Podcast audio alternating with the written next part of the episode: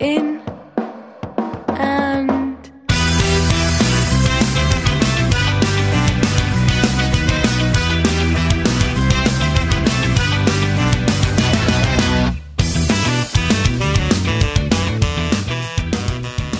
Hello, hello, and welcome to Head to Table. It's the tabletop R P G game design podcast where two friends come together every episode. We make a brand new R P G for you and then we play test it out as well. I am the nation's sweetheart, Tom Rawson. And I'm the, the nation's, you know, forgot about... Cranky old uncle. Yeah, best best forgot about cranky old uncle, uh, Tom Snowden. Hey, Tom, how you doing? Get off my damn lawn. How's it going today? Uh, good, thanks. Yeah, uh, been played a couple of R P Gs over the weekend. Uh, oh, what did you play? Uh, mostly, mostly the Dungeons and the Dragons, but also Numenera actually, which was which was good. Uh, managed to uh, to finally banish Zagotmi back to the back to the abyss. Oh, thank God! Oof. I know it's caused a lot of troubles all around. Decay. Trying to get married to Aramacross. For a, for a giant fungi, she's hellbent on the destruction of the material realm. Yeah. Uh, anyway, Tom, enough of that. It's time to make an episode. But first of all, I have a Tom and Tom's Game Nomicon for you. Oh, yeah. Do it. Uh, so there's a concept I want you to explain to our listeners that might not be familiar. Tom, can you explain the idea, the mechanic of advantage and disadvantage? Uh, yeah, absolutely. So advantage and disadvantage, I think, originate with uh, with uh, fifth edition Dungeons and Dragons, which is an incredibly popular role-playing game. I'm sure you've all heard of it. Um, uh, in which, instead of rolling uh, one d twenty to determine whether an action is successful or unsuccessful, you roll two. And if you have advantage, you take the higher of the two dice. Uh, and if you have disadvantage, you take the lower of the two dice. Uh, and I think kind of it's fallen into parlance just to mean that general mechanic uh, in every kind of dice mechanic setting. So now people just say advantage for everything, right? Fantastic, Tom. Thank you for explaining that. Well, Tom, I've got an idea for a game I would like to design, a, an initial brief for us to get going with here. And Tom, do you like tombs? Um, I mean, that's an odd question. I've not really been in many tombs. N- no? I think probably not. They seem like pretty drab places. Ah, shit. Does not like... Uh, well, okay. How about raiding? You mean like where you set up one of your hard drives in a in a particular backup configuration? No, I mean like going somewhere and kind of, you know, looting it and, you know, just making right. a big old mess. Again, it seems pretty uncouth. You know, not it's not really called for behaviour, is it? I mean... Oh, Tom, yeah. It sounds like you're really not going to enjoy this episode because I really want to make a game uh, about Lara Croft slash Indiana Jones style tomb raiding, about going exploring for ancient artifacts. Oh, okay, okay, yeah. All right, I think we can do that. Uh, various, you know, colonial complexities of the history of tomb raiding set aside, yeah, perhaps. Yeah, certainly. I think we'll, we'll focus m- more on... Um, Yeah, areas perhaps English mythologists say, and less of the, the horrible atrocities of, of people just looting the tombs of ancient civilizations. Ah, Lord Elgin.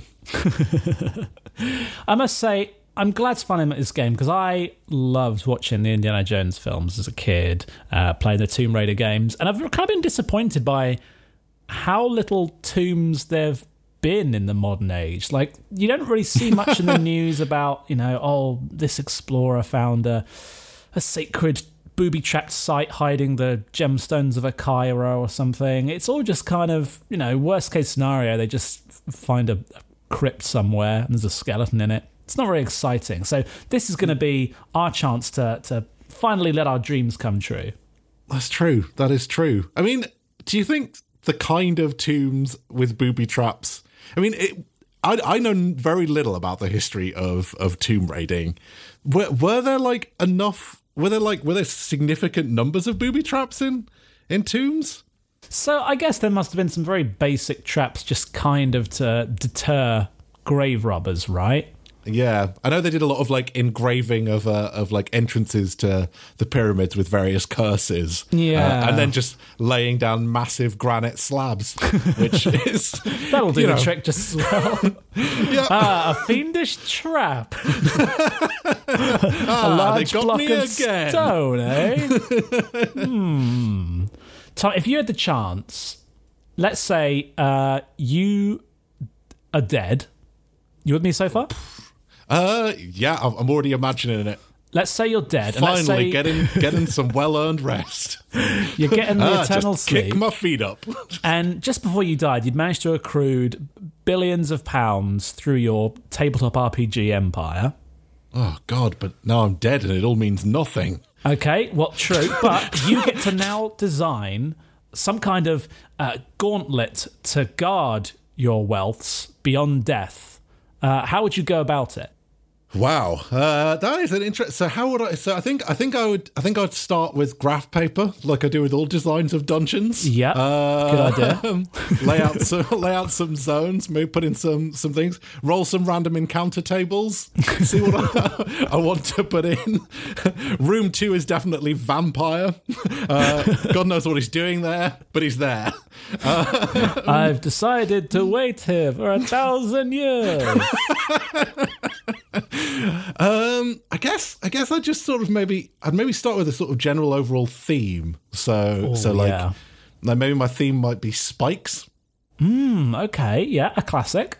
Yeah, yeah, like wall spikes, uh, shooty spikes, um, hard drive spikes. The character uh, Spike from Buffy the Vampire yeah, Slayer. That's that's the vampire that's in room two. so, it's, it's, it's a clear just... theme. I like it. I'm glad uh, that you've got some, you know, energy to do this, Tom, because not enough people nowadays just bother creating booby-trapped tombs upon their death. I mean, it it's definitely cost, right? I mean, it it seems like it seems like it's pretty expensive. Like getting a, through a normal funeral. Yeah, so I'd, I'd spend all my money on like an amazing crypt, and at the end of it, it's like, sorry, like this is all that's left. And it's just like a fiver, like crammed into an urn.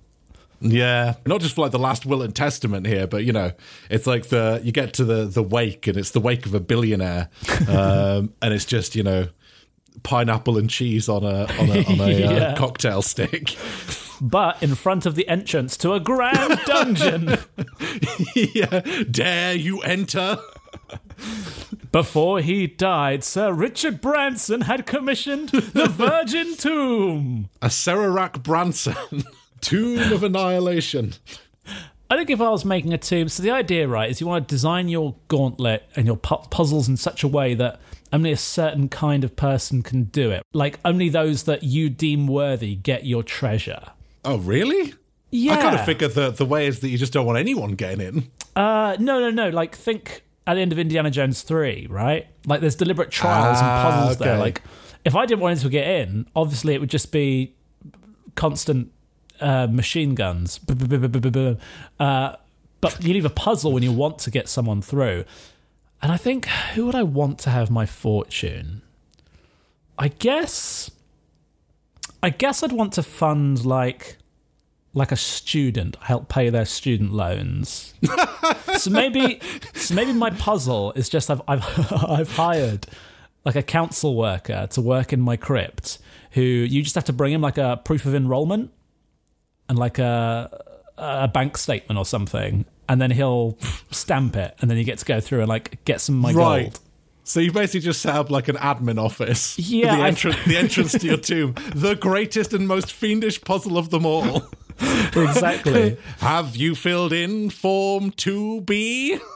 Only those pure of heart can get through my merciless bureaucracy. I do like this idea. I do like the idea of uh, of like one of the one of the rooms just being a bureaucratic nightmare, just Kafka-esque tomb. Well, Tom, that sounds very good. Now let's make a game. So one thing I was first of all thinking, you could kind of split this up quite nicely into three little sections that I think really help uh, capture that whole the whole spirit of what I want to get across with this game.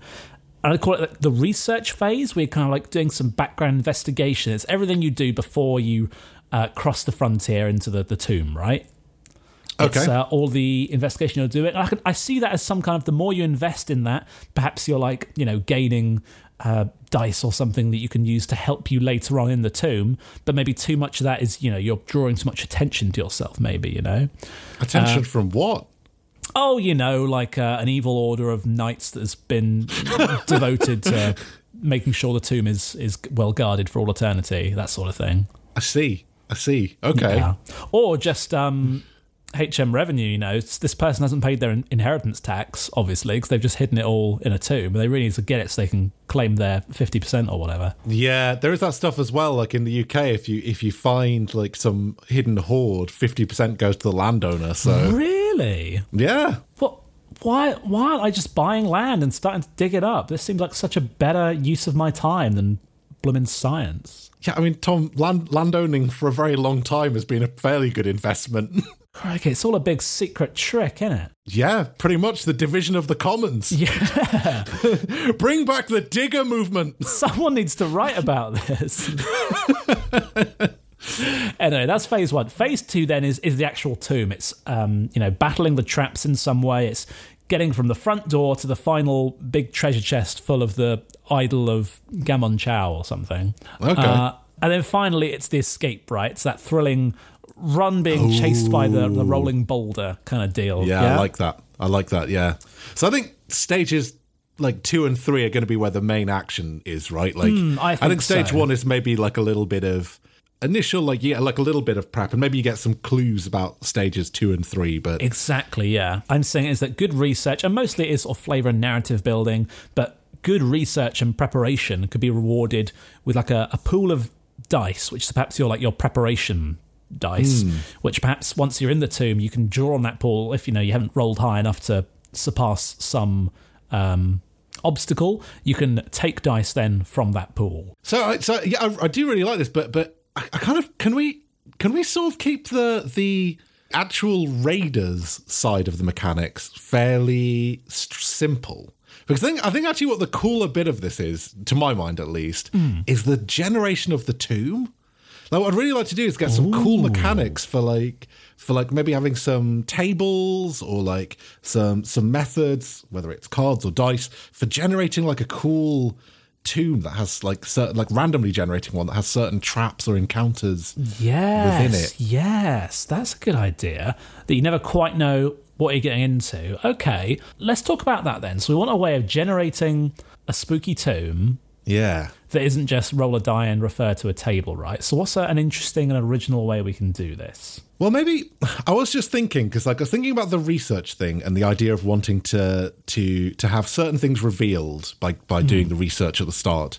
And I was thinking, what about if if we have the tomb be cards somehow, whether that's tarot or playing cards? Okay. Um, and have it that, you know, you have a certain number to get to the to the heart of the tomb, uh, and they represent sort of certain things that you encounter on on the way, but you can flip a certain number of them at the start depending on what your research is, so you get to know what you're going to have to get over uh, in those ones. No, okay, it's like, you know, Nathan Drake's journal where he's got notes in advance that he's prepared for the, the puzzle. Yeah, so you might you might choose to go ahead and buy a grappling hook or some other thing else to to, to navigate it in advance. Okay, um, yeah, I'm up for this. I, I can definitely imagine where you have a grid on the table, where every now and then you reach a certain dead end or you have to go around another way or something. I, I like the idea of sort of building out the map of the dungeon as we go. Yeah, I think the trick here is to draw the cards and make the dungeon as you go. Yeah. And just have like, just have one of the suits represent um, a dead end. Yes. And then like,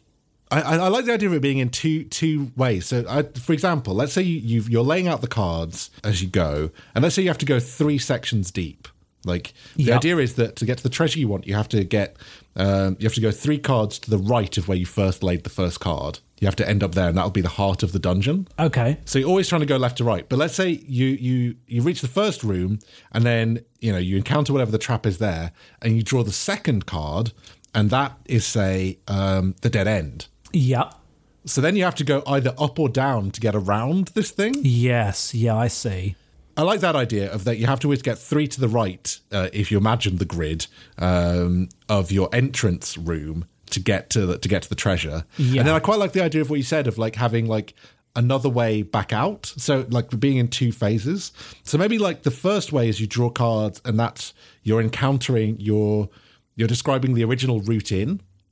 Yes, uh, yeah. And how you draw the cards on the way in is like is like describing what the rooms are in the first phase, and then you draw a second set of cards over when you're trying to get back out out of the same route that you came in, and that's like how the how the structure is like falling apart yes, or something. Yes, that when makes you're sense. when you're escaping. Yeah, I like that. I like that. Yeah. All right. Okay. Let's. So, what can these suits represent? And so, if one of our suits is dead ends in some way, is is blocked space. Yeah.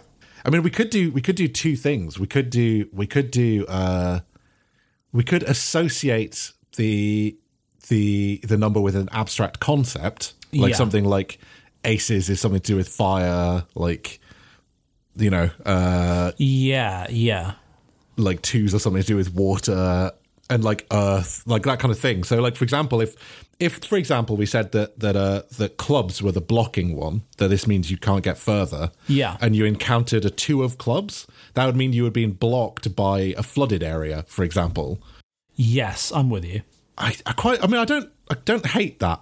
So, for example, like you said, so so if we said that clubs is is blocking, yeah, and then maybe we could have one that is puzzle. Yeah. Okay, I like that. Do you have any idea which one would be a puzzle in this? Um, let's say spades for now.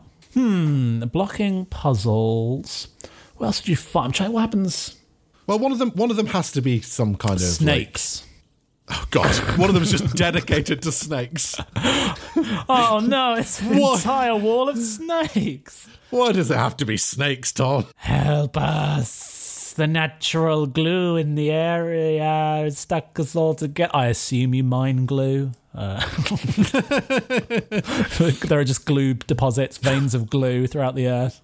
Why are there glue snakes? What is this? No, in, what is this a tomb of? There was an earthquake and a natural vein of underground glue like, oh, seeped, right, through, yeah. seeped through into uh, the dungeon course. Where all the snakes were. And they've all been stuck against the wall. Okay. Okay, not snakes.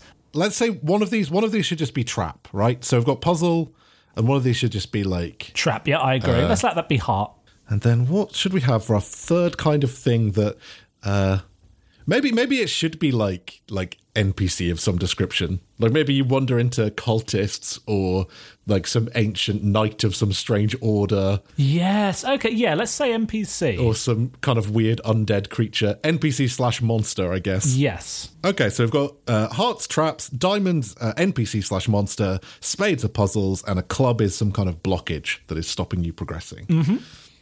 Perfect. Uh, okay. So should we should we go through the the actual numbers on the cards and see if we can come up with with vague abstract kind of... Yeah, it's the idea that like each of our keywords that correlates to the number should make sense for all four of them.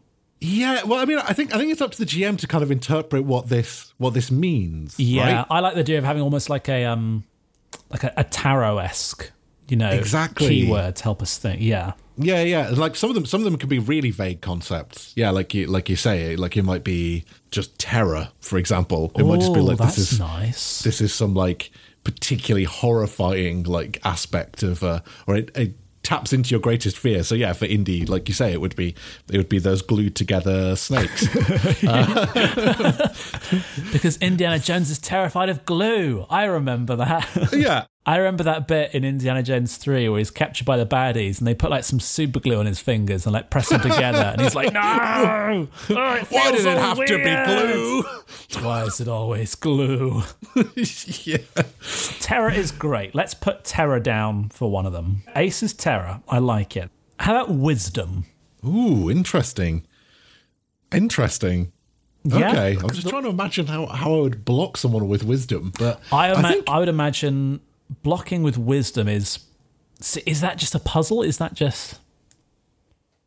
I mean, blocking blocking has to be specifically a way that you are unable to uh, to progress, yeah, right? Yeah, yeah. Uh, maybe, uh, like, you know, it's up to the G M to interpret it, and it could just be that if you're blocking with wisdom, you just say to the person, like, you see a very treacherous-looking, like, kind of cliff face ahead, and you think better of it. Like, yeah, yeah. Like, you are wise enough to block yourself. Let's go wisdom, so, then. So yeah, I mean, I think I think also alongside these more abstract things, maybe maybe we could also go for the elements as well. So maybe we should just stick three, four, five, six as being fire, earth, water, air. I thought that, but then what are those N P Cs other than just elementals? Well, maybe it could be like a. I suppose it's like personality, like, like fire is some sort of yeah. angry old yeah, knight. Exactly. It yeah, exactly. It could be personality, or it could be like that they're cultists of the flame, or yes. it could be that they're. It could be all kinds of crazy things. Like it could be like the the knighted order of the of the holy flame, or the, you know, any number of things, right? Yep. Yeah, okay. Fire, water, earth, air. I've put those down. Okay. Cool. How about poison? Okay, yeah, I think that I think that is one we should should probably include. Mm-hmm. I, I hate poisonous people. I always I always yeah, get them I know. out of my life following the the instruction of Scientology. Hey, don't eat me, bro! Don't eat me, you idiot! Well, uh, all this Tomb Red makes me hungry. You just got too many negative orgones coming off of you. You're a poisonous personality, and I refuse to be around you.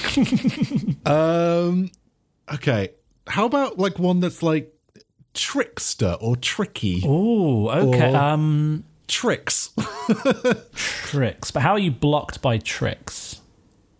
Mm, maybe it's just like one of those things, like one of those kind of magical scenarios where you think you head forward, but every oh, time you, yeah, you arrive head back down where the you, corridor. Yeah, you, yeah.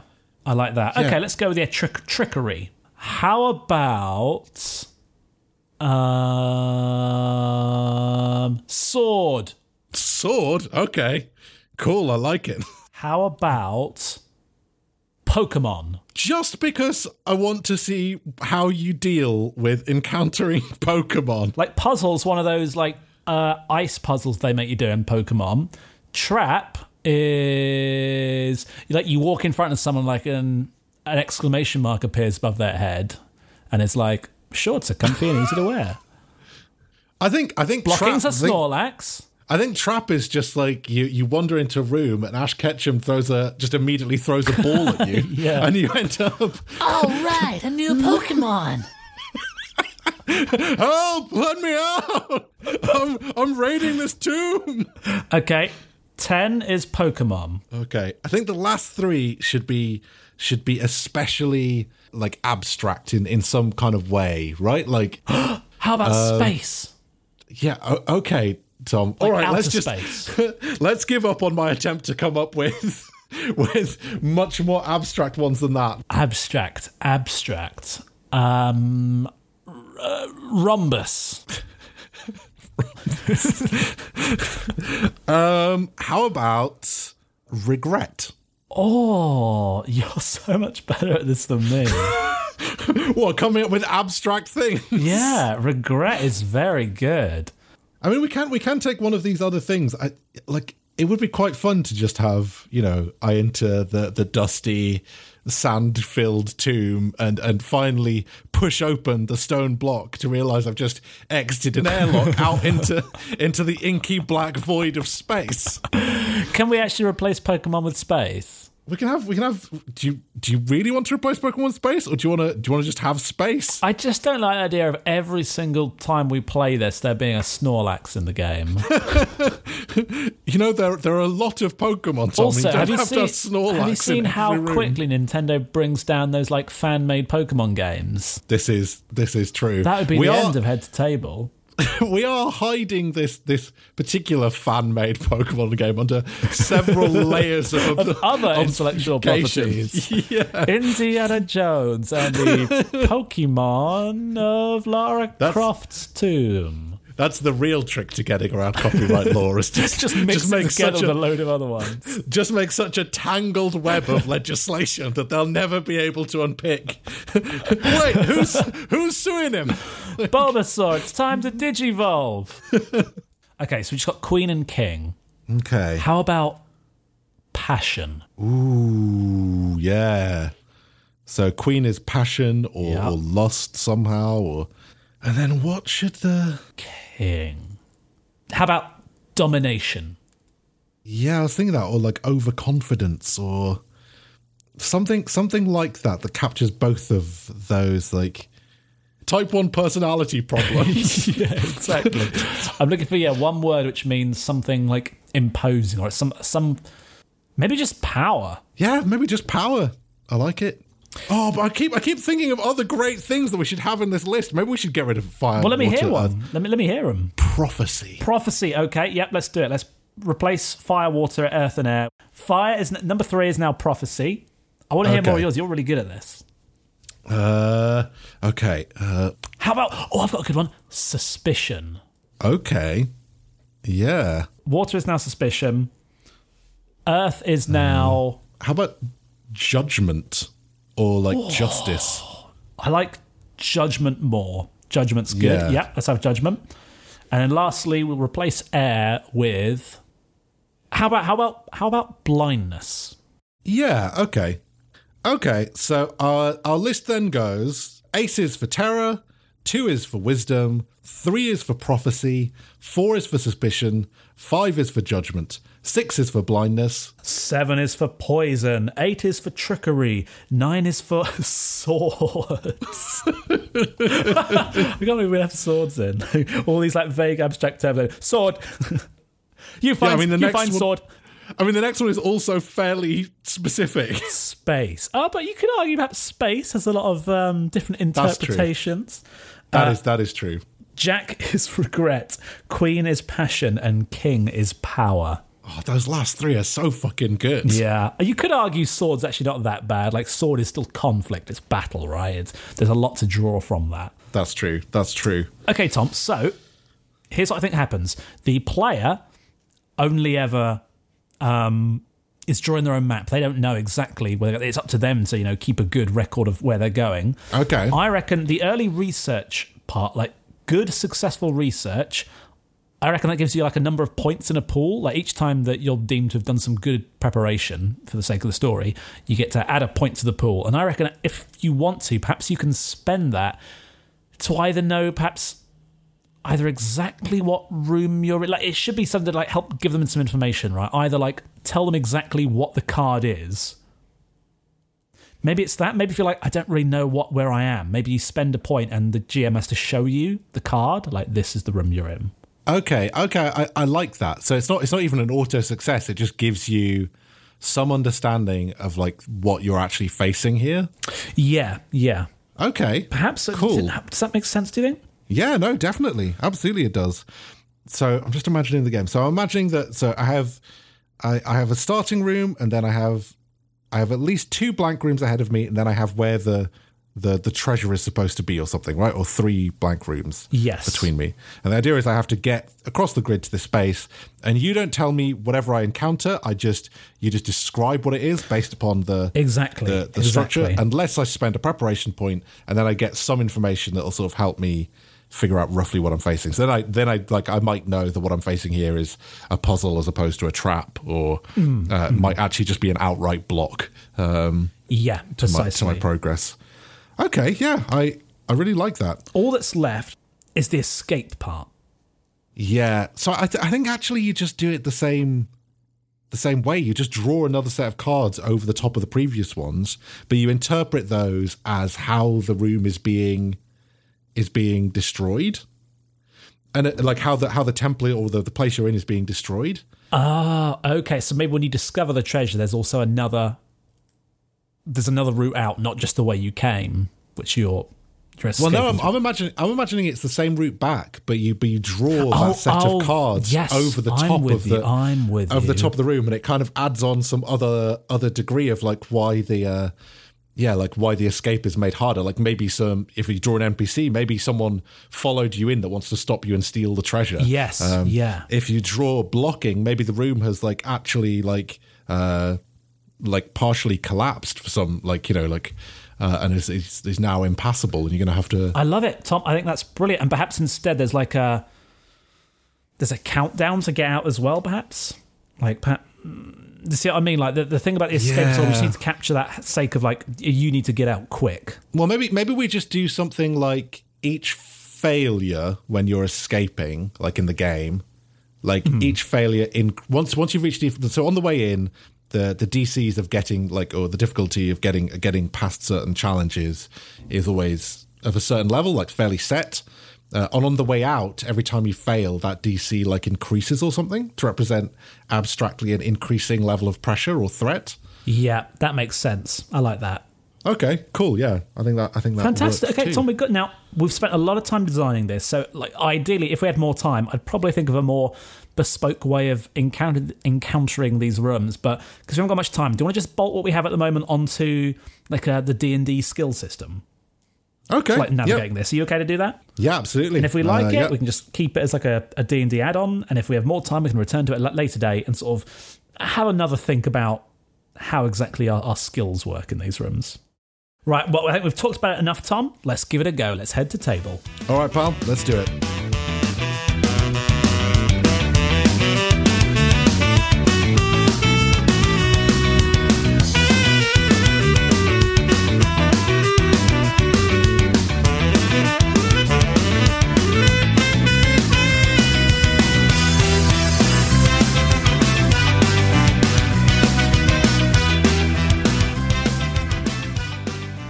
And welcome back, everybody. It's time to play the game now. Um, we need a name for this game, Tom. Any ideas? Oh, yeah. Jeez. Um, how about, seeing as we can't have Tomb Raider, how about just we just shift that B over and just call it Tom Braider on account of the fact we're both Toms? I thought we were going to save that for our hairdressing simulator. That's a great idea, Tom. Tom? Yep, okay. And next, another week, we will create a hairdressing simulator called Tom Braider. Tom Braider's very good. Raiders of the Lost Deck. Deck Raiders. Yeah, not not bad. How about Uncarded Drake's Fortune? Hey, that's fun. That's very fun. It's a li- it, it requires the knowledge of Uncharted is all. That is true. That is true. Maybe it can just be something like... Um, Jacking around in tombs. How about The Legend of Tom's Gold? Um, uh, how about The Tomple of Gold? The Tomple of the, the Tomple of Doom. The, the, the Tomple the, of Glue. The Tomple of Gloom. The Tomple, the Tomple of Gloom. Welcome to my melancholy palace. I mean, that that's just what I call my, my house yeah. most days. Welcome to my Tomple of Gloom. Welcome to my Tomple of Gloom. That's very good. I hope you're ready to have a very sad time.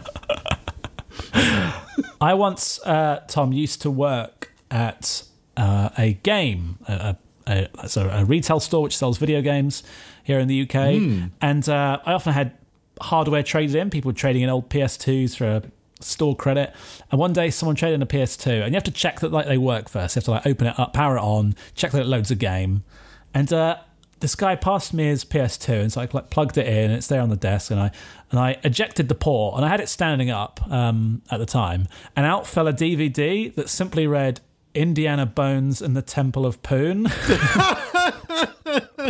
And the guy just looked oh, like red God. as a beetroot, and I was like, "Is this your D V D?" And he's like, "No, no, no, no, no, no, no." And I was like, "All right, well, I'll just, wow. I'll, I'll just take that with the P S two then.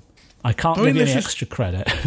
I'm not sure. He, Incredible. Like, he should have just owned it at that point. Like, ah, some pranksters stuck cheap porn into my P S two. You should have just been like, yes, I pay for my porn. I am a connoisseur. Yeah. I realise this is the, the, the age of of, uh, of free internet porn, but no. I'm a, I'm a fancy guy. I like to shove up. Maybe that was it. Maybe he was actually like, it was like meant to be a power play, like see if anyone would notice, like, oh no, oh, this proof of my disposable income's just fallen out for all to see. Uh, and what's, is that my bank statement tucked in as well under the C D tray? Oh, heavens. How about we have then Indiana Roll Them Bones? Roll Them Bones. Oh, there is something good in Roll the Bone. Oh, yeah. Indiana, roll them bones. It's like a, it's it's an order. It's a command. Indiana, roll them bones. Yeah, exactly. Or it could be Indiana Jones, roll them bones. I mean, just to go the whole hog. How about Indiana Jones, roll those dice. Indy. How about why is it always cards? How about The Curse of Tomton Carmen. T- of Tomton Carmoon. Two Tom, two Tom Carmoon. Two Tom Cartom. Two Tom. Card in the game. Card, Cardman. That is... That is a real butchering of his name, and I do like it a lot. The curse, the curse of two Tom, of two Cardman. Tom Cardman. It's not bad. It's not bad. I think we have to go with it. Yeah. Okay. Let's go with the curse. I'm just writing it down so I can see what it looks like. Two Tom Cardman, or maybe the, maybe the Tomb of Two Tom Cardman. The Tomb of Two Tom Cardman. In Tooting. Oh, God. Um, yeah, I think this is our name. The Tomb of Two Tom Cardman. Fantastic. We're locked in. Okay, then, Tom, let's play the game. So before I... Uh, I will be your um, Tomb Master. Mm, let's trademark that real fast. I'll be your T M T M. Uh, and as we mentioned beforehand, we're very, just very quickly to play the game for now, uh, using... You, you've just rolled up, I believe, a... D and D character for us, Tom. We're going to use those necessary I skills and such. Have indeed, using the classic uh, three d six for each of the, uh, the the standard stat array. I have rolled a character. Okay, well in that case, introduce me to your character. Okay, I shall. Uh, so I'm going to be playing uh, Charlene Shaw, uh, a British woman of, of Jamaican descent who who trained uh, much of her early life as an art historian. Um...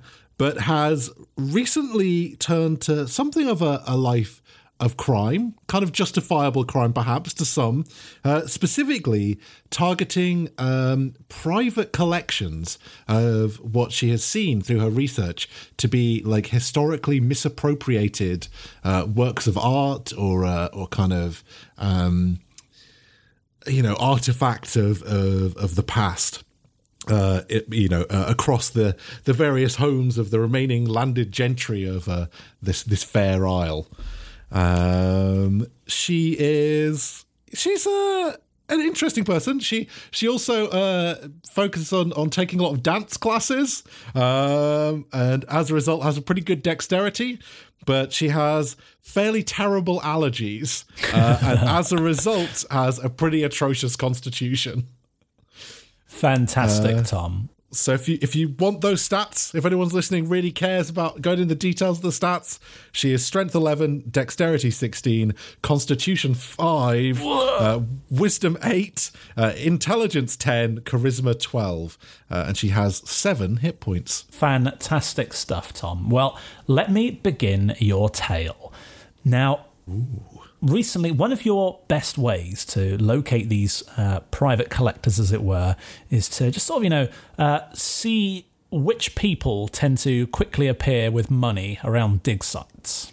Um, mm. You see which people come sniffing around as soon as uh, a bit of wealth is uncovered deep in the ground. And recently, a name that seems to have been keep cropping up everywhere you've popped along to some of these uh, excavation sites for the last year or so. People have sort of begrudgingly, and perhaps with a little bribery as well, given you up the name of Isaiah Gold. Isaiah Gold. Uh, and you've struggled a great deal to ascertain much about this man. He's a very wealthy individual who uh, lives out in Devon. He's got a, a large manor house. Uh, and he very much keeps himself. He's got like a, a large uh, fence which, you know, surrounds his property. But you've recently... snuck in uh, after some good tips that he was hiding some some uh, interesting relics, that he was something of a collector. You've snuck in and you've retrieved uh, two rings that look strikingly similar. These were in like the, the depths of his private vault, as it were. Uh, both are open-backed rings, uh, each set with a large jewel as well. One is set with a ruby, and one is set with an emerald. And not only are they open-backed, but you can also like look through that open back to see the gem itself. And, mm. and you're not entirely sure what you have here yet. Uh, you are pretty sure they are of Old English make. Interesting. Okay. But you know, there's something about this. And I suppose we'll, we'll, we'll kick it off where you've gone along to meet with an old friend of yours who... Uh, is something uh, like of an appraiser. Is that the term? Oh, uh, yeah, sure, uh, sure. A historian sure. and appraiser who seems to know absolutely everything there is about such things. And let's let's start us off there. So you feel free to tell me the make up your own idea of the name and your relationship to this individual. Okay, I think her name is Elena Ivanovich, and I think she used to work at the British Museum as a curator of the the, the kind of Anglo-Saxon and early English like archaeology section, mm-hmm. um, but was was kicked out for some some controversial views, um, uh, especially uh, around like around like private collections and things as well. Uh, much like myself, and I think we've sort of previously frequented sort of similar. Uh, forums like things on, on the internet. I think we just know each other uh, originally through that. Like we used to we used to sort of uh, populate these same kind of communities online, uh, and I've I've kind of maybe over the years I've known her eventually confided her my secret in her that that uh, that I that I do uh, steal, well, how can I put it? Uh, reappropriate um, misappropriated items from, from certain collections, uh, such that they they can either be seen by the public or, or at least taken out of the hands of of, of people who who are taking them away either for, for vain or, or other or other reasons. Mm. Um, uh, and I think that uh, she also has uh, Elena has also acted as my uh, fence a number of times. I think she she she's able to sort of. Um, maybe send some of the things I find off to like other museums, uh, you know, uh, across the world. Like, you know, maybe I've stolen uh, some of the Benin bronzes before that have that were taken from the, the ancient kingdom of Benin, and she sort of has found contacts at museums back in uh, back in Benin to to return these things to um, in exchange for a little bit of recompense for my troubles. Um, but yeah, that's that's I think that is her. So sure. I think maybe she. She has like a she has like a store in, in central London somewhere mm-hmm. where she where she a private shop uh, maybe upstairs. It's kind of one of those those shops that uh, isn't really on ground level. You kind of have to know about it to go there. Uh, but she is kind of respected as one of the finest in the biz. So I think I uh, I think I uh, open up her door and, and saunter into her room, and I'm like, uh, Elena, are you in? Charlene, darling, so very good to see you. However are you? Hey, hey, good to see you too. Uh, yeah, I, I'm I'm pretty good, thanks. Uh, shitty weather though, huh? Mm, I've just finished making a pineapple upside down cake. Why don't you have a slice? Uh, yeah, sh- sure. Very good. Uh, uh, Rupert, she sort of claps her hands, and uh, her husband Rupert sort of comes out, and uh, he goes, uh, get us some cake, won't you, darling? And he's like, oh, yes, certainly. I think I'm like, a, uh, so, so listen, I, I've got something uh, to, to show you. Yes, you, know, you called me all quite in a frizzle, didn't you? What, what seems to be the issue? What's got you so hot and bothered? Well, it's it's one of those things I, you know, find on my, my, my sideline, uh, my, my side oh, job. Goody, I do love toys and trinkets. Yeah, well, well, this time I'm actually uh, bringing two of them to you, and I sort of draw from my pocket these these these two these two rings. I'm like, I, I think that they're, they're Old English, something you'd be interested in, but I, I've never seen anything like these before. You place them into her hands, and she has a, a pair of glasses, thin-framed glasses, sort of hanging from a chain around her neck, and she puts them up onto her nose and sort of peers through at them. And she sort of gently puts her hand to her mouth and says, my word, wherever did you find these? Uh, you sure you want to know, Elena? That, that might put you in a bit of a compromised position. I simply must. Uh, I don't think he's going to be best pleased when he finds out. Oh, you need say no more. I think you've let the cat out the bag already. Yes, that old devil seems to keep all the best things to himself, doesn't he?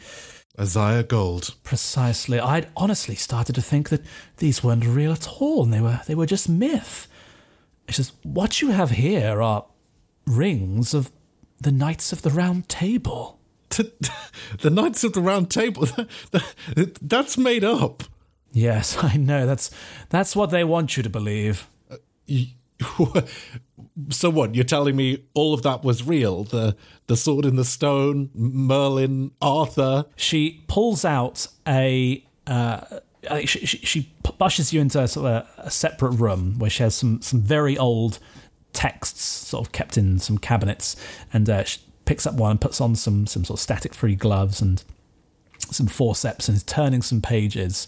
Uh, of this old text, and sure enough, there's some like lovely uh, pressings of wood carvings here of like gallant knights, and there's one again of of a, a selection of knights all holding their swords out over a round table. On the next page, there is some very, like, exceedingly accurate drawings of three rings. That's them. Th- that's these rings. Precisely. I, I never was entirely sure that they were real, but it sounds like you've found two of the rings right here, my dear. Well, she sort of, I look I look down at them. I'm like, well, where's the third one? She says, where it was said that in his dying moments, King Arthur gifted three rings, one to each of his three most trusted knights, Galahad, Lancelot, and Percival. You have two of them here, and the other one, uh, well, and she equally sort of flicks on a light of another cabinet, uh, the one next to the one you're currently looking at, and sitting on a, a delicate cushion is a third ring, this time set with a blue stone. And she says, your timing is bizarre. I was just waiting for the uh, representative of the Museum of Natural History to come by and confirm this item themselves. Where, where did you get that? I picked it up at a car boot sale of all places. I recognised it instantly, and I've shown it to a few people, and they all think I'm balm, and they all insist it's a fake. But let me show you how I know it's not. And she lifts up the cabinet and pulls out the ring. And like I said, it's open backed, and you can see the gem through the back of the ring. And uh, she holds it up to the light bulb, and the light bulb in the room shines through the ring. And as the light passes through the gemstone, it... it lights up on the floor. Uh, what looks like some very strange, like the cutting of the gem makes out some very crude shapes and lines on the floor. Is that, is that some kind of map? It's part of a map, my darling, and I think you've just found the missing pieces. Well, and I, I immediately start holding them up to the to the light as well. You line the rings up, and eventually you, you make out like a beautifully intricate, and as the three colours, red, blue and green here, all intermingle, it's this gorgeous rainbow uh, of colours spread out across the room as the lines all form into a map. Uh, you notice the coast of the north of Cornwall. Uh, the topography is very well detailed, and there's very clearly at very centre point is, is Tintagel, and you can see the symbol of a sword very clearly laid out in the map. Tintagel Castle? But that place has been excavated to the ends of the earth. There's still something hidden beneath it? She says, Charlene, it could just be a wild goose chase, but if these rings are genuine, then I think you're really onto something here. And she p- puts all three of the rings back into your palm and says, you're the only one I trust to investigate this for me here, Charlene. I mean, I, I, I'm I'm just a, a thief. I, I, I'm no kind of archaeologist. I, I did some art history, but this is this is beyond me. But if what you're saying is true, then... She says, Isaiah will have already seen two parts of the map. It won't take him long to work out what the third part was missing. You need to move fast. If Isaiah finds whatever is here, we don't. Th- I don't think we're ever going to see it. Gosh, you're right. Well, I'm not letting Isaiah get his hands on it. That guy's taken up everything already. I, I don't know what to what end, but absolutely, I, I, I'll hop on the next train. And uh, I think I think I'm like, do you do you have any idea what the sword might represent? Uh, she sa- she says, well, this is Arthurian legend, darling. I can only think of one thing of note. Excalibur. Excalibur. um. So At which point how... Rupert goes, knock, knock, I got cake. Pineapple upside down cake. like, There's no I put time, down the Charlene. oh, oh, gosh. Um, I'm so sorry. Um, well, I think before I go, I should try and do some some research. You you said maybe the, the Natural History Museum had some knowledge about this? She or? gives you uh, her access card that she has to the museum herself. It's an old one from when she was curator. And she says, this should get you access to whatever it is you want to see. Good luck, my dear. Thank you, Elena. Uh, I, I won't let you down. Godspeed, darling, Godspeed. Uh, I give her a, a hug and uh, and head out, I guess. Okay. Um, and I guess we're heading into phase one, which is research, right? Entirely, yes. Let's leave this for now. And let's just assume okay. you've done research, and I'm going to give you three points. Three of these preparation points, which you can okay. use to understand which room you're in as okay, necessary. So I think I think I would have maybe visited, like you say, the Natural History Museum and maybe the British Museum, the British Library, and, and found out various other bits of information. I've got, yeah, three pieces of information that seem vague about about some kind of rumours or legends of things that existed below Tintagel Castle. Yeah. Maybe I found, like, some strange rock deposit that was found below it in the Natural History Museum, and, yeah, in the British Library I found some old, like, text of describing some experience of some... I don't know, some Cornish tin miner who happened to dig into something. And then, and yeah, in the, the British Museum, I found some strange, uh, some strange tablet or something that has some uh, carvings on it. Uh, and I, I will head from there to the, to down to Cornwall, I guess, down to Tintagel. Exactly that. And you arrive, and it's late autumn and the wind is howling over the cliffs here as you're looking out over the sea. You got your jacket on. It's, it's blooming cold. And one of the things that you came across upon your research was like an old story um, from an old tin miner talking about uh, the, the hand in the wall. And it said that there was a particularly hard um, sort of rock deposit they came to, which was uh, they had a, a hard time uh, getting through, uh, mixed with sort of iron as well. Um, and there was like a crude, what seemed like a, a hand, like reaching out from the wall. Uh, and they just kind of, you know, ignore mm. him, and a lot of sort of folk stories put onto it. And sure enough, I think you um, hop under. There's like some uh, chains around like a, a staircase down to the, the coast saying, you know, closed for the for the winter. But you just sort of like hop under and you make your way into this cave. And sure enough, you find crudely reaching out. It looks like it's been eroded a fair bit over time and a few people sort of touching it and inspecting it. There is a hand uh, reaching out. The, the thumb and little finger are sort of curled inwards, and it's almost like there's, there's three right. fingers like in a claw motion. Well, I think I, I know what to do. I sort of I sort of look you at this. You lick and I'm all like, three of the fingers. This must yeah. be the way. oh, I've prepared for this. Uh, instead, I, I, I place upon the fingers, uh, saying, like, I hope you're right about this, Elena. Uh, the three rings she has provided. Well, the two rings I got and the third one she has provided me.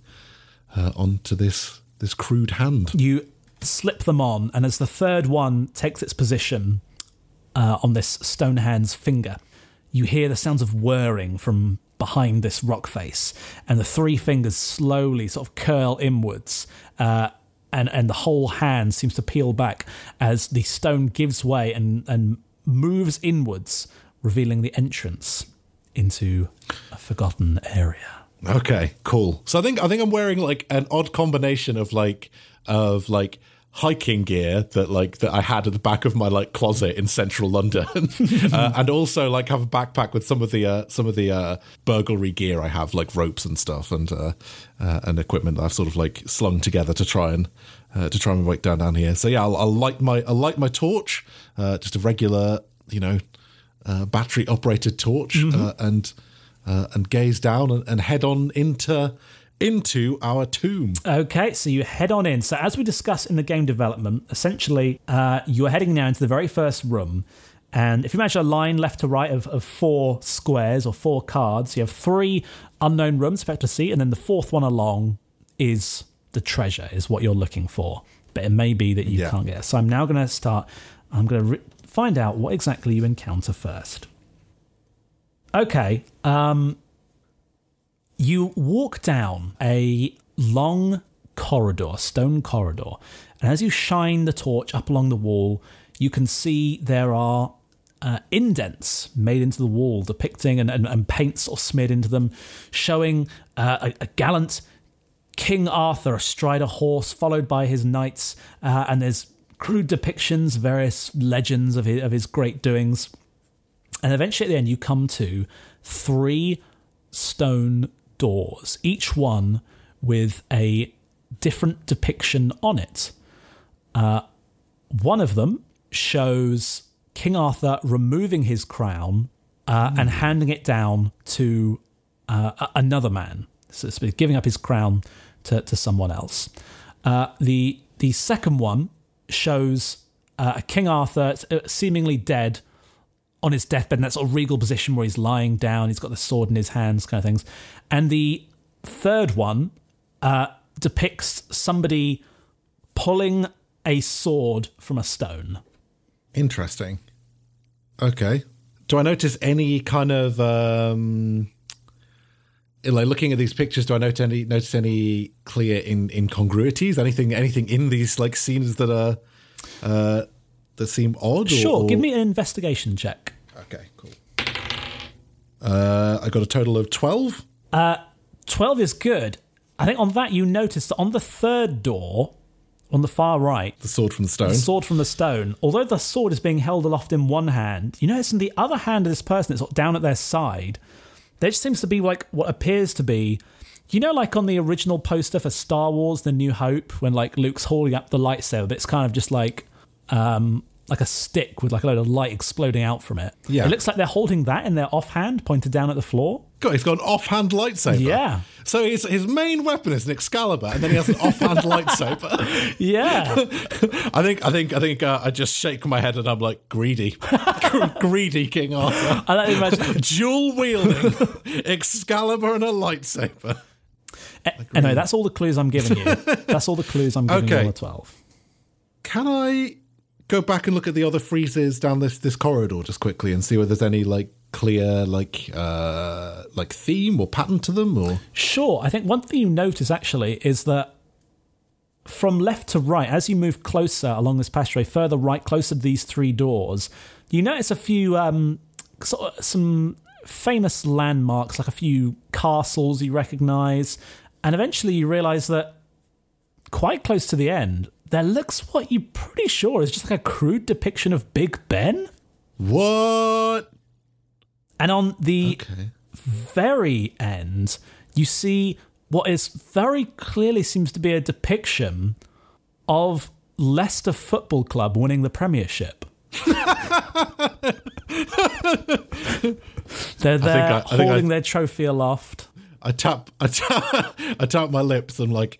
Either Merlin was gifted the greatest art of prophecy to such a great extent that he could foresee such an outrageous outcome, or someone's been down here recently. Uh, uh, and I think I'll. I think I'll. Um, hmm. Giving up crown, death, sword from stone with lightsaber. Um. You also notice that the figure holding the Excalibur and lightsaber also seems to be a woman as well. Oh shit!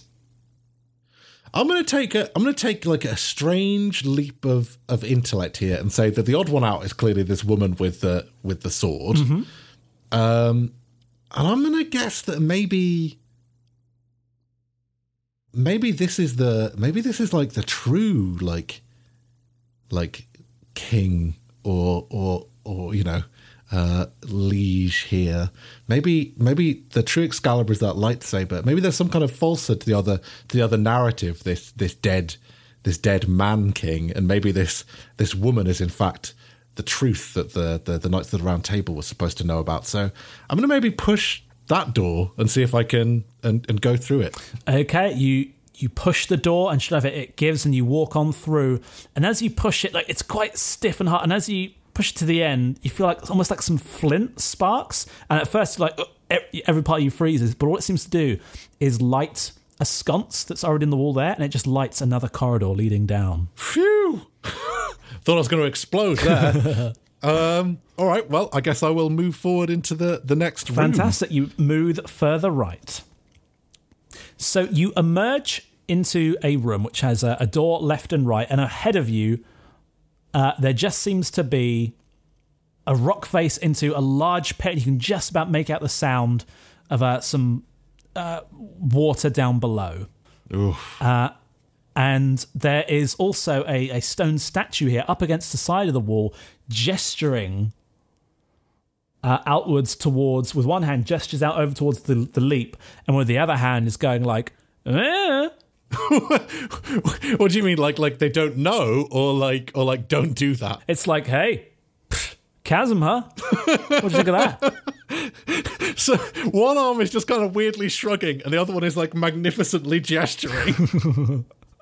um, okay, well, I guess I'll go over and take a take a look at that their statue first. Okay, uh, give me an investigation check. Okay, uh, I get a a stunning. Uh, eleven. eleven, it seems to be just standard stone statue. There seems to be nothing about it. You don't see any mechanism built into this. Okay. Does it appear to be like a man or a woman? Or uh, a man, you, you, it seems to be, but it's not particularly detailed. Okay, well, I, I guess I guess I have to check out that, that chasm. Um, I head over to it and, like, kind of look, like, over the lip nervously. There's nothing you particularly see. Like, it just goes into the, the dark expanse. It's a, a pretty, even you sort of get like, ooh, it's like shiver as you look over at the long fall down. How big is the chasm? Like, what, does it look like there's something at the there's other side? There's nothing outside it. Just you sort of shine your torch up and it just seems to be like rock face. Can I shine my torch down and see if there anything, seems to be anything at the bottom?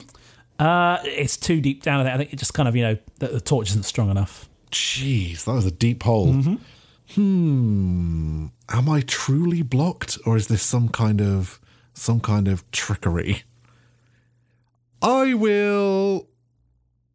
Maybe I think I'll, I think this is the first time I will spend an asset and see what see what I see what I glean about the uh, about this this room. Okay, you remember uh, sort of uh, notes in an old Abbott's journal about how uh, King Arthur was very disillusioned with those that would sort of deify him, and uh, he speaks of uh, how he, he knew someone was helping construction of a, of a, of a grand tomb site who uh, placed essentially just like a fake challenge, uh, something that, you know, to bring misfortune to those that were expecting more than is actually there, that look for something where there's oh, nothing. Okay. Okay, okay. So this is yeah, some kind of uh, some kind of blockage of uh, of I don't know, wisdom or something. It's exactly Ooh. that. Like, it, it, I'll tell you now, it is yeah, a, a blockage, and essentially it was one around suspicion. So what I would have played it as, if you tried to investigate, ah, okay. if you tried to like climb yeah. out, I would have had that the rock face would have probably like broken away or something. No, that that makes sense, and it does seem like it's uh yeah, you, you it's designed to raise suspicion, isn't it? Okay, well in that case, I will go south. I reckon south. Okay. Okay, I push open the door to the south. You head on through, and uh, once again there is a, a door, a wooden door that moves to the east in the direction you want to be going, but it seems to be barred at the moment. There's like a, a stone blockage in the way of it. And there is a simple wooden table uh, in front of you with uh, like this, this very elegant glass marble sitting atop the table. Oh, okay, okay. So can I can I go and have a quick inspect of this this stone blockage of the of the of the doorway?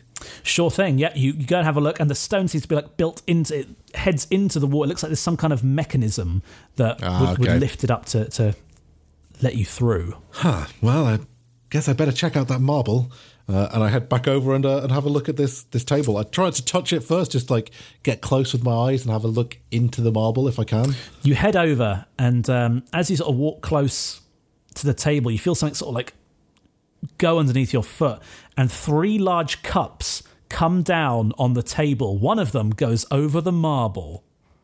Oh God. And then I, I do my best to keep track. These iron the, cups start the, the moving cup. the cups all around. Oh no. At one point it does a little trick where like one cup pulls up and like whoa, whoa, and it passes it through into another cup. There's a few little tricks oh, going God. on. It's very impressive. And then finally it comes to a rest. Well, damn. Uh, can I roll like some kind of perception yep, check to see if I managed to follow? Give me a D C ten perception check. Uh, okay. I did it though. I got uh, I got twelve minus one. I got uh, eleven. You just kind of like awkwardly prod one of the cups and it falls over, revealing the marble, and you hear like a yes dong noise. I guess King Arthur was really into shell games and for some reason. There's like a whirring as the, the stone barricade is pulled up, and as it reaches the top, like a another, it's like a rotating stone cylinder at the top that twists around to reveal. There's like a crude picture of King Arthur, like two thumbs up.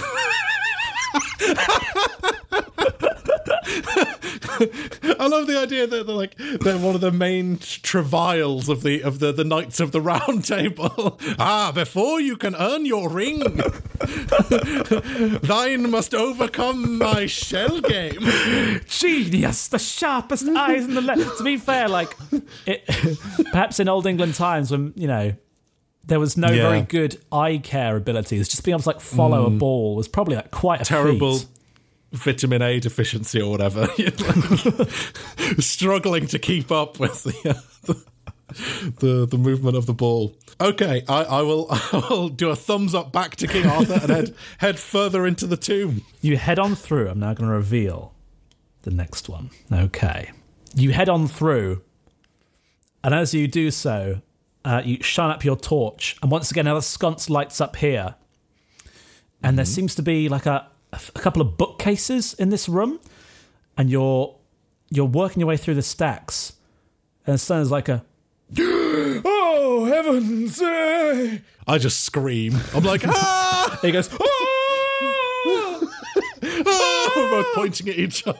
I think I'm like I think I like I like drop the uh, drop the torch uh, and like you know in the darkness I'm like who's there who's there oh! I, I scramble for the scramble to set off the torch, grab it and uh, point it in the direction of this sound. Oh, d- fear not, noble knight, it is I, Sir Galashin. G- Galashin? Galashin. I- I've I've heard of Galahad, but uh. Yes, I'm a very unknown Knight of the Round Table, so unknown that I don't have my own dedicated Wikipedia page. oh, oh I, I mean, are you in Le Morte Arthur, or...? I don't know what that is. I, I haven't got that book here. He gestures to, to all the books. well, uh, uh, it's, it's, it's been a while, so, you know, maybe... Yeah, I guess I guess you just got forgotten in the, the Wikipedia page. I mean, we can we can add one for you, I guess, if you like. That'd be really um, cool, thanks. Um, I, I just put in loads of cool stuff. Say I was really good at archery and sword fighting. I mean, is is that true? They'll they'll want citations. Uh, say I was the wise of the knights. Indeed, that is why Merlin placed a magical spell on me here, that I might live forever within these four walls, existing to test the wisdom of any knight who would come to claim Excalibur. Oh, this tomb has Excalibur in it. Yeah. I, I, I hadn't dared hope. I, I guess it makes sense now based upon all of the previous clues. but, uh, I know it seems unlikely, but perhaps you are the true new king or queen. Can can you just tell me, is Excalibur a glowing sword or is it just a a, a sick-looking sword? It's both at the same time. It shines Shit. with the light of a billion suns. Like whoa! And he sort of holds his hands up as you sort of move the torch around the room, and he's like, "Oh, the More? light of a trillion suns!" uh, you're, I think maybe you've been in this this place for some time and are bad at estimating the number of lumens emitted from my mag light. It's very dark in here. It's true, and you see his eyes are really fucked up indeed.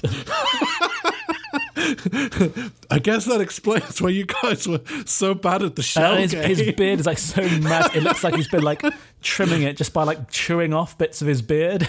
Oh, God. Anyway, he says, uh, I've got a riddle for you. Well, a puzzle, I suppose. Uh, and if you can do it, then, well, I- I'll let you into the next room. I've got the key. G- great. Great, fire away, Galashin. Okay, do you want do you want a pencil and paper? And he sort of gestures to like a, a pad that he's got. Uh, sure. I, I try and take them. If they do, they just crumble to dust in my hands. Uh, he says, "Okay, here we go. King Arthur, Merlin, Sir Lancelot, Guinevere, and I, Sir Galashin, all decide to go to their favourite restaurant. They sit down at a round table for five, and as soon as they do, Lancelot says, well, we've sat around the table in age order. What are the odds of that? Merlin smiles and he says, this is easily solved without any magic. He then shares the answer. What did he say the odds were? The odds of you arranging yourselves in, in age order... Okay, so this is uh, this is one combination of. um, uh, I mean, I guess it's it's one out of. I can't do this math in my head. Should I? I, I think I think you you pull out your phone and just bring out the calculator app, and he's like, God.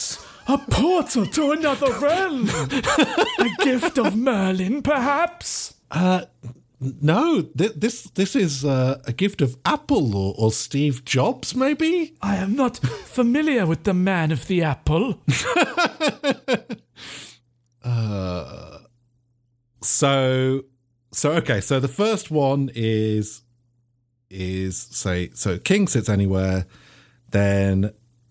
So let's say A is, let's just age order A, B, C, D, E. Uh, so one, A can go anywhere, let's say. Uh, and then the odds of, uh, so what we need to think about is then B sits, what are the odds that either... So Galashin's watching, he's like, is it right if I just, go, I'm actually doing something else. Do you want me to just leave you to it for a bit? Uh, yeah, thanks for the paper. I'm going to need That's this. That's okay. Um, Just give us a shout when you think you got it. I'll be sat over there. Uh, um, I, I don't know. I guess, like, a round table, two on either side. It could be either case. I, I, I don't know, maybe, like, four factorial somehow? Like one over four factor, I don't know, one over twenty-four. He says, no, no, sorry, that that's not it. um, uh, look, I tell you what, have you got any food? I'm very hungry. I think I think she's just like, um, I have this this Boost bar with biscuit and caramel in. He says, oh, I don't suppose I could have a bit. You can have the whole thing, mate. Oh, cheers. And he gets goes, right, now look, it's it's quite simple, actually. And he draws a little circle with five seats, and he goes, now, obviously, the eldest can sit wherever he wants. No worries there. Now, there's then a one, there's a two in four chance that the second eldest sits in the right place next to the eldest, yes? Ah, yeah. Okay, yeah, I get it, yeah. So one half there. Yes. Then there's uh, three seats left. So there's a one in three chance of the third yeah, eldest. Of the next person. Yes. And- Yeah, and then again, one and two, and then it's a definite thing for the last yes! one. Yes! So that's, what, one in twelve? Yes! And he picks up a bell and just starts ringing it loudly. Ding, ding, ding, ding, ding, ding, ding. He's like, I have waited so long for someone to come and answer the ingenious riddle of Sir Galashin. Truly its complexity has baffled many. Wow. I mean, it, yeah. It, I mean, I I fucked it up the first time, so yeah, you did fuck it up, but it was quite a tricky one. I thought I'd give you another go. Anyway, that door there goes on to Excalibur, and he sort of gestures over to a door that's not, not even locked. I guess. I, okay, see you on the other side, Galashin. See ya. Uh, and do you head on further right? Yeah, I guess I do. Okay. I'll now unveil the next card. You enter through the door and uh, again come into a a lit room. There's another desk, and sat behind this desk is, it's yet another bloody old knight. And you're like, oh, for God's sake. and, uh, and the man looks at, he's got some little glasses and goes, ah, I see you managed to make it through the ingenious riddle of Sir Galashin. I mean, I, I guess so. How many of you old dudes are down here? I'm not sure. We're not allowed to leave our rooms, you'll see. This seems like a, a real shitty way to spend the last thousand years. Yes, I know, isn't it? I am Sir Ector. Ector. Uh, well, a, a pleasure to meet you. I, I'm Elena. How are you doing, Elena? I mean... Well, I didn't think any of this stuff would be down Are here. Are you having a nice time in His Majesty's tomb? Yeah. Seems pretty good yeah, so far. It's nothing quite tiring, though, mustn't it? No, uh, I, I started to give myself a, a, a boost bar. G- Galashin was making it look so good, so I'm, I'm good. Good for a while here. High on that sugar rush. Uh, oh, well, would you like a glass of mead to help pass the time? Mead? Yes. Uh, no, I think I should keep a clear head. Why are you laughing like Come, that? Come, sit with me a while and share a glass. He pulls out two mugs, and, uh, and he has a... and he has like a, a jug as well. It's like, aren't you just absolutely parched? Charlene. I'm like a, I'm like a, I'm like looking around the room. I'm like, I, I mean, I've got a water bottle right here. I'm, I'm fine. As you look around the room, you can see Sir Galashin is like peering through the door as well. He's like chewing on the boost bar with like caramel caught up in his beard. good, good, right, Galashin? He sort of gives a thumbs up. Woo, is it, all right. Is it hot here? And you can see he sort of reaches under the desk and sort of is like playing with something. You see like the sconces get like even uh, more aggressive in the room. And it's actually getting quite warm now. You're very warm in your jacket. It's like, oh, if I was you, I'd be really thirsty. I uh, I, uh, I unscrew the top of my water bottle and have a sip. He's like, uh, yeah, oh. I'm okay. Well, um... it's good that you're prepared. Why don't we toast to how prepared you are? I like I like hold up the water bottle and uh, go to cheers him. He's like, no, drink my mead, please. You seem very insistent about me drinking your mead. I think it would like, be really good for you. To to be perfectly honest, Sir Ector, you're kind of coming on a little strong, like, and you kind of seem like a bit of a creep. Oh, oh, so, Charlene, Charlene, oh, Charlene. Oh, and Galashin, as accent, he's like trying to eat the wrapper of the booze. don't don't eat the wrapper. That's not food. It's just, oh god. Uh, I, I'll you be, see the caramels like Ector, stuck. Ector, the sticky bits on the wrapper is like got stuck in like between his teeth. Ector, Ector I'll be one minute. I, I don't want him to choke. I, I rush back and I I, I you know remove the, the wrapper from his beard and his his thing and. Sort of, uh, you put it. He's like, oh, thanks you, Charlene. I I feel so silly. That's that's all right, Galashin. I mean, I, I fucked up your maths puzzle. Sir Ector so, comes over and is like, perhaps you'd like to wash that down, Sir Galashin.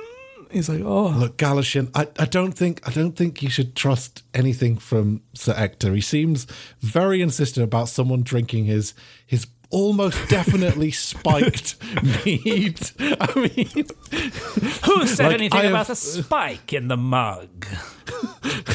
I just, I just, I've been around a lot of dodgy people in, in London, and you just get a feel for, for you know, when people want you to drink something with an excessive force of will. I, I'm just like, I'm not comfortable, Sir Ector. Okay, fine.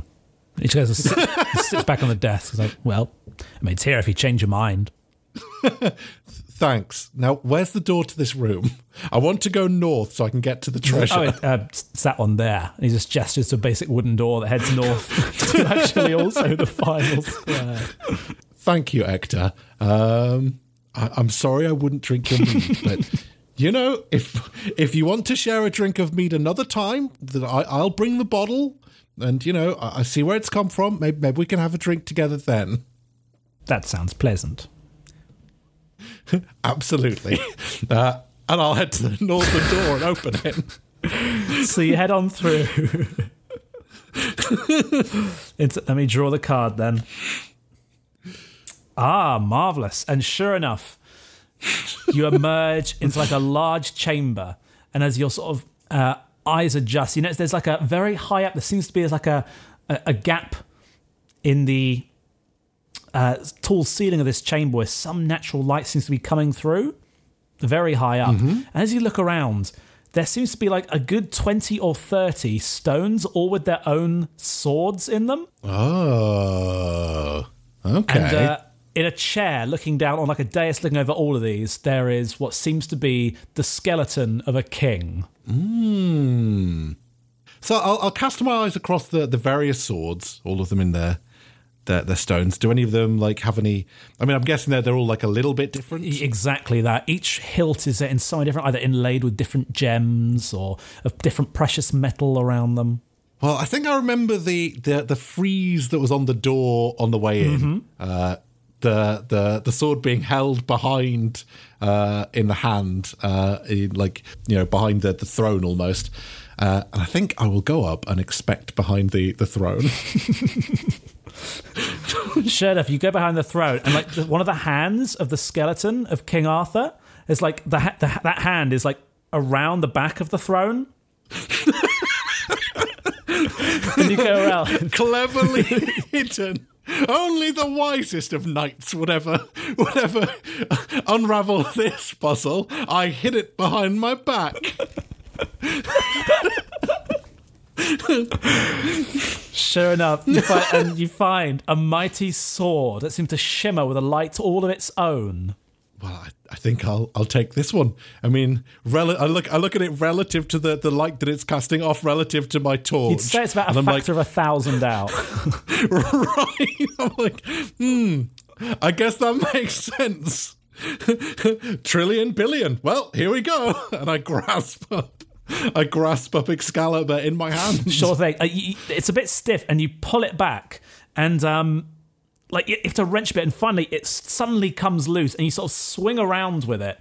Uh, and for a brief moment there, as you sort of like wheeled it up in the air, there's, if you can sort of snapshot the, the image, there's you holding the sword aloft as it swings around with your torch in your offhand, pointing down at the floor, and you realise it was like a perfect prediction of what was to come on the door. It was, it was you yourself that you saw on the door. Whoa! Um, and that noble moment is short-lived, as like the heavy sword swings around and it accidentally like slices straight through a wooden beam. Oh God!